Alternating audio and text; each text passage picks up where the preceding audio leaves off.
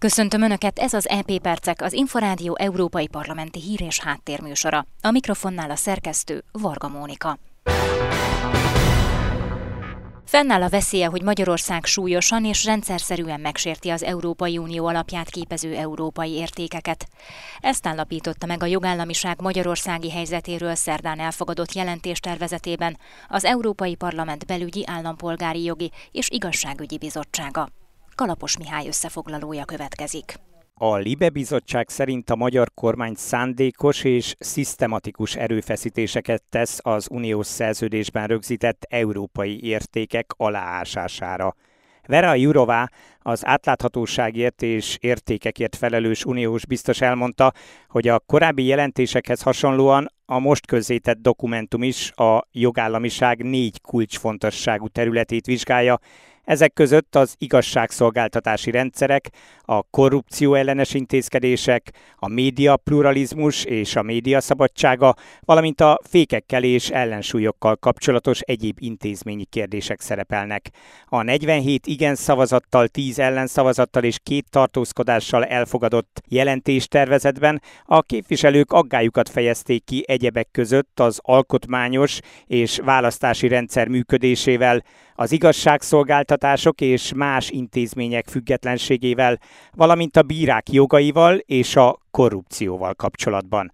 Az Európai Parlament belügyi állampolgári jogi és igazságügyi bizottsága arra szólította fel az Európai Bizottságot, hogy ne hagyja jóvá a koronavírus járvány utáni helyreállítás szolgáló uniós alappénzeinek folyósítását lehetővé tévő magyar tervet mindaddig, amíg Magyarország teljes mértékben nem teljesíti az európai szemeszter valamennyi ajánlását. Hidvégi Balázs, a Fidesz európai parlamenti képviselője az Emet csatornának azt mondta, hogy miközben az Európai Unió a háború és a szankciók okozta gazdasági válsággal néz szembe, az Európai Parlament baloldali része képtelen mással foglalkozni, mint hogy Magyarország ellen újabb hazugjelentést fogadjon el. Láthatóan meg akarják akadályozni azt, hogy Magyarország megállapodásra jusson a nekiáró helyreállítási alapokkal, illetve Európai Uniós források felhasználásával kapcsolatos kérdésekben is.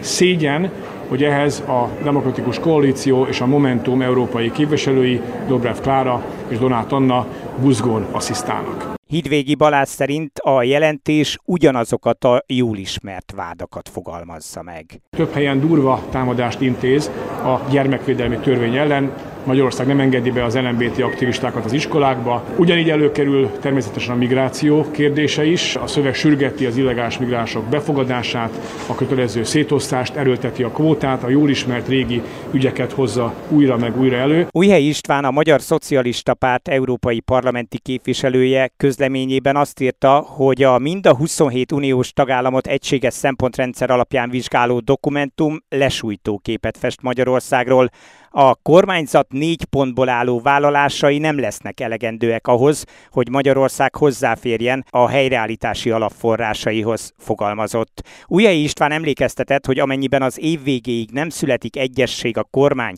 és az Európai Bizottság között, akkor Magyarország a támogatások 70%-át elveszítheti. A Magyar Szocialista Párt európai parlamenti képviselője szerint a megoldás az lenne, hogy Magyarország csatlakozzon az Európai Ügyészséghez.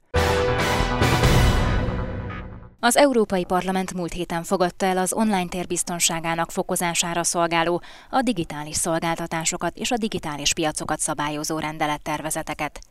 Koi Tamás, a HVSV informatikai hírmagazin szakújságírója szerint az úgynevezett Digital Service Act és Digital Market előremutató és a világon egyedülálló szabályozás, ami egyszerűsíti a nagy tech cégekkel szembeni eljárásokat és pozitív változást hozhat az európai digitális piacon.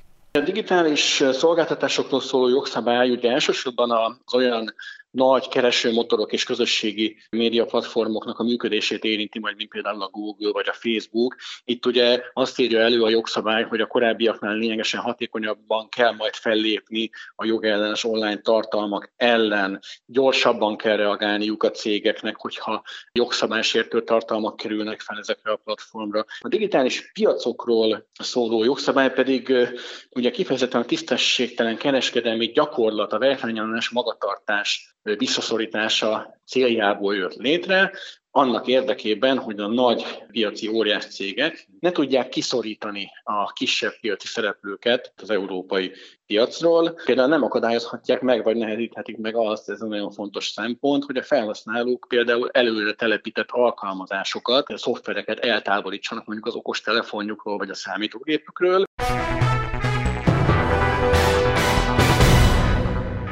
Ez volt az EP Percek. Műsorunk meghallgatható és letölthető a szolgáltatók podcast csatornáin, valamint az infostart.hu internetes portál podcastok felületéről. Köszönöm a figyelmüket, Varga Mónikát hallották.